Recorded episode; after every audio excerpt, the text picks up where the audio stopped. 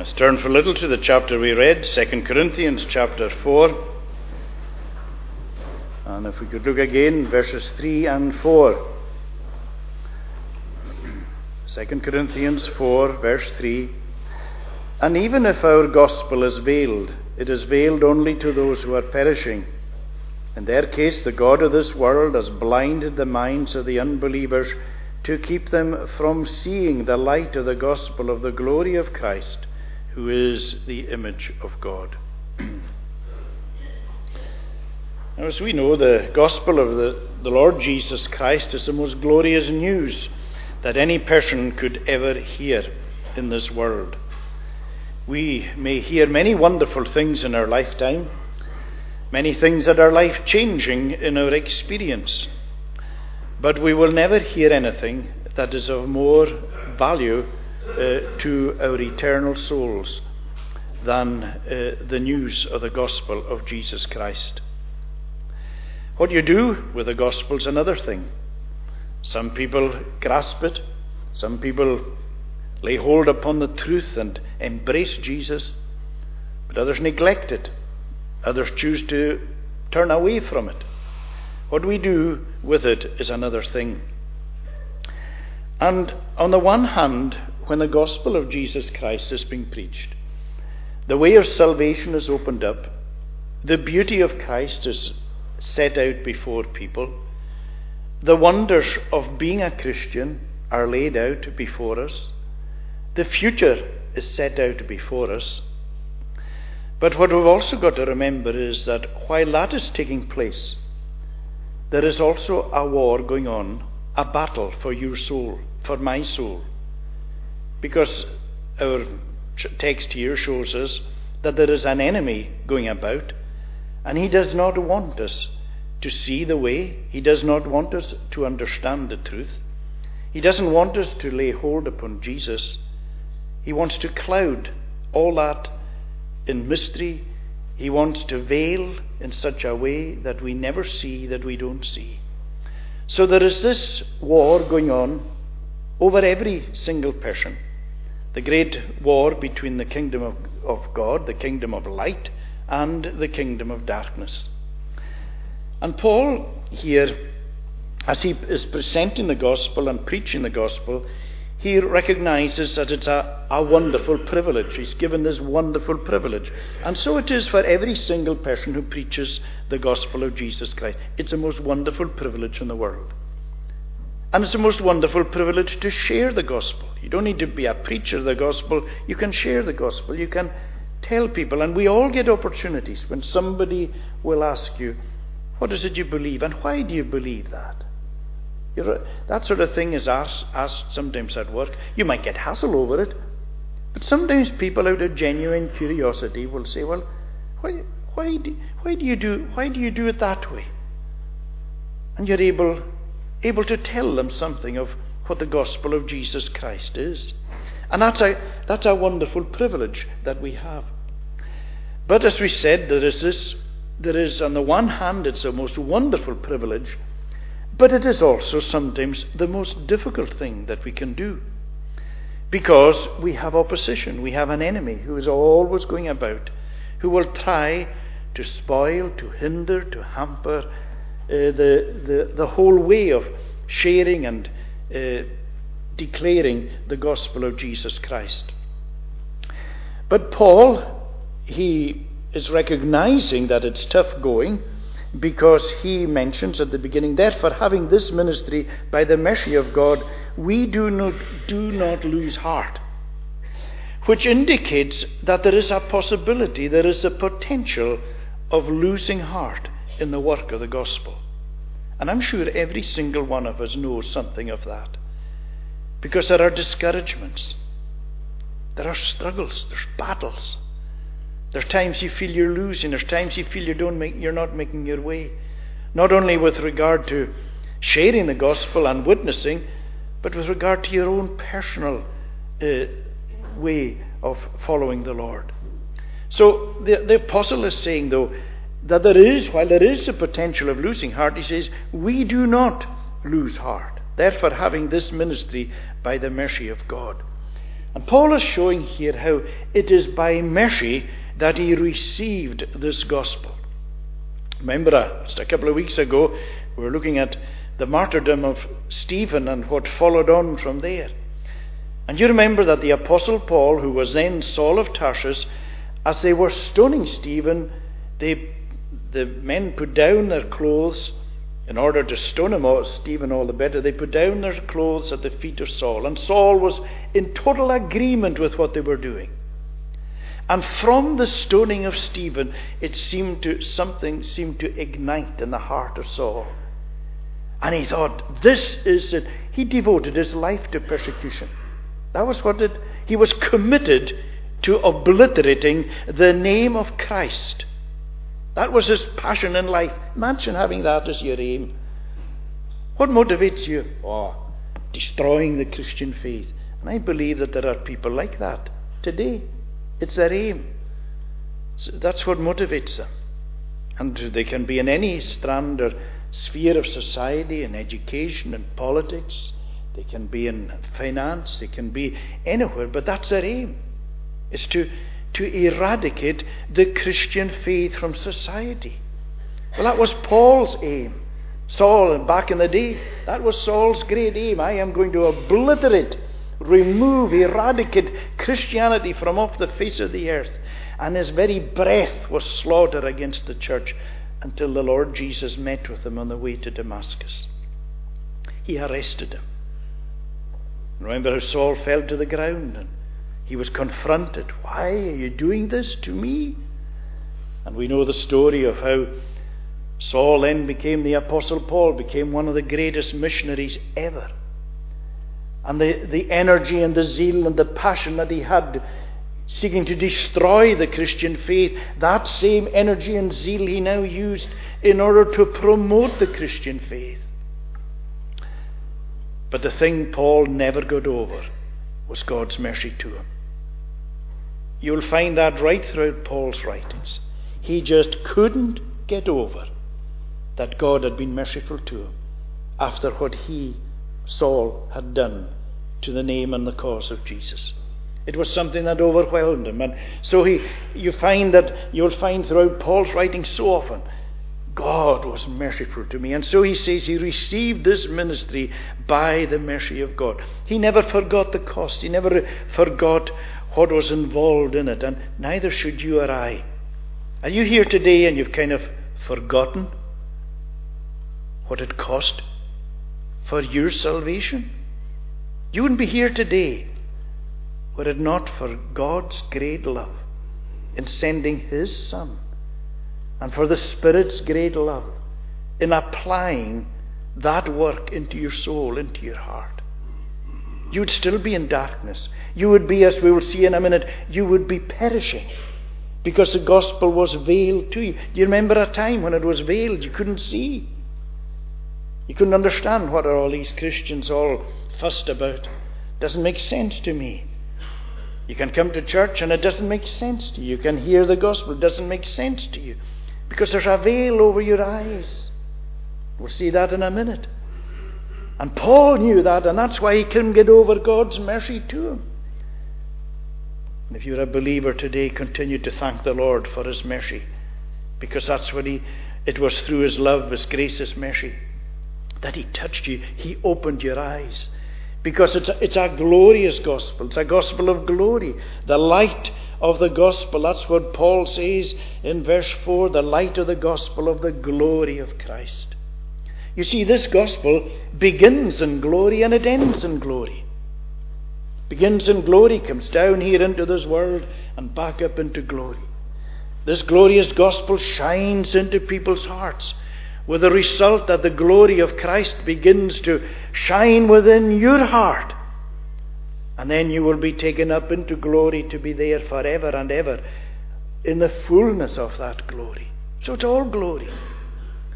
Paul knew the power of this gospel. That's why he said elsewhere, he said, I'm not ashamed of the gospel of Christ. Do you know it's funny? There is a shame in the gospel, isn't it? That of all the religions in the world, there's some there's just an inbuilt shame about the gospel. It's incredible how sin twists everything. Well, Paul says, I'm not ashamed of it. I'm not ashamed of the, the, the gospel of Christ because it's a power of God unto salvation. It blows apart the stubbornness of our heart, the, the inbuilt resistance that is there. As we've said it so often, that word, the power is dunamai, which is the dynamite, and that's what dynamite does. It blows a hole, blows in. That's what the gospel has done. That's what the light has done. It shone into your heart, penetrated right in, and all of a sudden you were able to see what you never saw before. You saw sufficient of the way of salvation, so that you were able to cry to the Lord and say, Lord, be merciful to me. Lord, save me. Lord, help me. That's all you needed to see was sufficient to know. And so Paul is talking about the light of the gospel of the glory of Christ. You see, this, this gospel as a light. It's shining. Today it's shining there, shining here.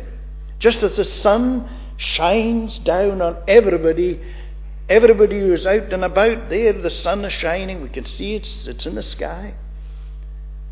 And the, sun, the, the light of the Son of God is also shining down. That's happening. But the impact of that, of course, can be different. And that's why the, the Christian faith really is, is like uh, nothing else in this world. Because the Christian faith when, when you think about it, God has shown us this, this is where the Christian faith is. God has shown us who He is, that He's the creator of this world. He has shown us how He's made the world by the word of His power. He spoke into being. He has shown us that it is in Him that we live, we move, we have our being. He has shown us that He upholds all things by the word of His power.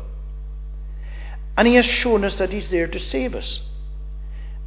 And He shows us that He wants a relationship with us. Now, what if you look at the other religions of this world? Which one is able to declare all these great and glorious truths? And that this Almighty God who brought the world into being and upholds the world, the world by the word of His power wants a personal relationship with you. Isn't that incredible? And yet, so many people say, Oh, I don't want that. Why would I want that? I don't believe that. So you see, there's a, there's a, while there's this wonderful, glorious gospel, yet it's told, it tells us here that people are perishing. And even if our gospel is veiled, it is veiled to those who are perishing. And it's here we have this issue, this problem. Because today people are perishing. Now, a lot of people will say, you know, the, the message of the gospel is a message of love and it's a message of peace. Well, it is. But you know what's also important is that people are told that they're perishing. You know it's no kindness to tell people to leave people who are perishing and not to tell them. If you were passing and you saw a house on fire, would it be a kindness to say, I better not go in there, better not waken them? They won't want to be wakened. Of course you wouldn't. You would try and raise the alarm to make them realize that they're in a situation where they're perishing. And that's what the, what the Word of God is telling us. The Word of God is telling us listen, there is a battle going on over your soul. The kingdom of God and the kingdom of darkness. They are in conflict for you. Now that's this is serious stuff. And the God of this world has blinded the minds of those who don't believe. That's that's what's happening. And so it's important that people be told, you know, part of the message of the Word of God is that in the penetrating light of the gospel, there is pain. Because people say, oh, you mustn't hurt people. Don't tell people about lostness. You don't want to, you don't want to disturb people. But God does disturb us. You think back before you came to peace with God, you were disturbed, weren't you? God went underneath your life, your situation. He shook your foundations. He showed you what was happening, and that unless you found peace in Him, you were lost. We've all been hurt. God's Spirit, do you remember the times when you were pushed right into the very depth of your being? But He hurt you in order to heal you. That's what He does. He hurts in order to heal. And so it's important if you have never come to faith in Jesus Christ that today you say to the Lord, Lord, please show me what I need. Show me where I am. Show me the way of salvation. Now, as we said, we see that there is this awful problem because the, wor- the God of this world has blinded the minds of those uh, who uh, blinded those who are perishing. The God of this world has blinded the minds of the unbelievers to keep them from seeing the light of the gospel. Satan is termed the God of this world because Satan receives allegiance, he receives homage from so many people. Right at the very beginning, remember how Adam and Eve in the garden, and there was set out for them the course of obedience. And if they had followed in that, things would have been so different. But they didn't. They listened to the God of this world, they listened to Satan. They preferred to believe the lie rather than the truth. And from that moment on, this world went down a road of chaos and carnage. Because that is the result of sin. Sin, the wages of sin is death. Death has been brought into this world. And we're all under it. We're all under its power, its influence. And behind it all, there's Satan. He's at work. You look at all the chaos and the carnage, and all the breakup and the illness and the brokenness of this world. That's all came about because of the fall, because we chose the lie rather than the truth, because we chose Satan's way rather than God's way. And while God is still in control over everything, there is an element in which He has allowed the God of this world, Satan, a freedom in this world. And he goes about rampaging, patrolling this earth, causing as much damage as he can. And be quite persuaded of this. His aim for every person isn't that they become the most violent murderer or thief. It is simply that they don't believe what God is saying. That's all he needs to do. If a person becomes a violent murderer, as far as Satan is concerned, that's a bonus. But that's not his aim with everybody. It is just to keep people's minds away from the truth. That's all he has to do. Has God said? You know, it's amazing. You can be sitting in church and you hear the truth and you say, Oh, oh my, I better respond to that. And straight away there's this voice saying, Oh, come on.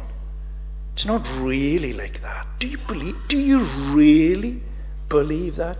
Think, look at all them hundreds and thousands of people who don't believe that. Surely they're not all wrong. Straight away he's got you. He's blinding your mind. And that's, that's, that's the awful situation of it. That's what he's doing. Because you see, his whole purpose and his whole aim is to mar and to spoil and to ruin the glory of God. That's what he did at the very beginning. Right from the very start, when God said over his creation, Ah, do you know, it's all very good. It's all good, all good, all good, very good. Satan then comes straight in the scene. And now here is the great work of salvation. But you know, this is a wonderful thing that God does that even when Satan overstretches himself, as so often he does, God will turn it round. The, the supreme moment of that is with regard to the death of Jesus Christ. Remember how, it, how the, the, the arrest of Jesus begins? Satan entered into the heart of Judas. That's it. Judas, I've got a plan. You betray Jesus. Because these men, the chief priests, the elders, they have a job getting hold of Jesus. But you can betray him. And there's money in it for you. And so Satan got to Judas. That was the beginning of it. because Satan was wanting to destroy Jesus. But in the very destruction of Jesus, it paved the way for the world's salvation. And that's why God, where God will still work everything and turn everything for good. And so we're told here that if our gospel it is veiled, it is veiled to those who are perishing. And you might be saying to yourself today, ah, well, you know, there's, oh, that leaves me in a bad situation because right now I have to confess I'm not a Christian. Come to church, I hear what's being said, I believe a lot, but I've never come to personal faith in the Lord Jesus Christ. Does that mean I'm perishing? Does that mean I'm lost? Well, here's the good news Jesus came for you. Remember what the Bible says God so loved the world that he gave his only begotten Son, that whosoever believeth in him should not perish. That's it. The perishing. No, you don't have to. Jesus also said, The Son of Man has come to seek and to save those that are lost. Are you lost? Well, Jesus has come for you. And that's a wonder. That's why it is a glorious gospel. That's why, as we said, it begins in heaven and ends in heaven. And today, if you today are in darkness, and today you're saying, you know, I can't feel my way, I'm not sure about what's what, I, you go to the Lord and say, Lord, you've come for the likes of me. I'm kind of lost here. And you know, if you're if a person is lost in the natural world, when you're lost anywhere where you don't know where you are, there's always a bit of fear, a bit of uncertainty, a bit of panic, a bit of, there's all kinds of confusion going on. It's a horrible position to be in if you're lost. You don't know where you are. Well, it's equally true spiritually. There's fear, there's confusion, there's uncertainty. Jesus says, I'll get rid of all that for you. I'll show you the way. I'll show you myself. You don't need to be lost. You don't need to be perishing. And that's why Paul was so excited about this gospel. That's why he didn't lose heart. That's why he went, was ready to die and to proclaim it. Because it's liberating for people's lives. And I pray that today that you will know this gospel within your own heart. Because that's why it goes on to say in Verse 5 For we proclaim it not ourselves, but Jesus Christ as Lord. And verse 6 For God, who said, Let light shine out of darkness, has shone in our hearts to give the light of the knowledge of the glory of God in the face of Jesus Christ. Paul is really using the image of right at the very beginning. In the darkness, in the void, in the nothingness, God said, Let there be light and there was light. And Paul is saying the Lord can do the exact same for you. Into the darkness of your heart, He can shed that light. And that's what you're to do today. Ask Him. So that the light, as it says here, the light of the knowledge of the glory of God in the face of Jesus Christ will shine into your heart. Will you ask Him to do that for you? Let's pray. Lord, we pray to bless us. We give thanks for this great gospel, a glorious gospel. We pray that the light of this gospel may shine into every heart today. Reach into us, Lord, we pray. Open our eyes, open our hearts, that we may see and hear and receive you. Bless us and do us good. And uh, we pray, Lord, to bless cup of tea, coffee in the hall afterwards, and we pray to bless uh, the, all the children, the prize giving, and uh, that will take place, and that your presence and peace may be with us, and take us to our home safely eventually. Take away our sin in Jesus' name, we ask it. Amen. We're going to conclude singing in Psalm 43, the 43rd Psalm.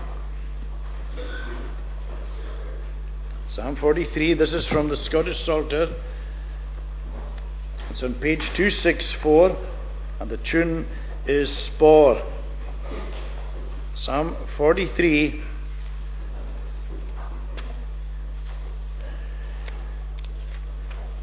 From verse 3, 264, page O send thy light forth and thy truth. Let them be guides to me, and bring me to thy holy hill, even where thy dwellings be.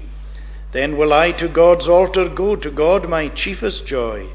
Yea, God, my God, thy name to praise, my harp I will employ. Why art thou cast down, my soul? What should discourage thee?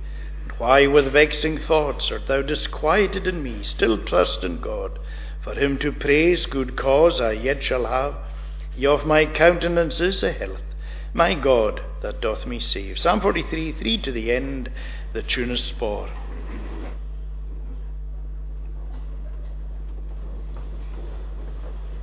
O send thy light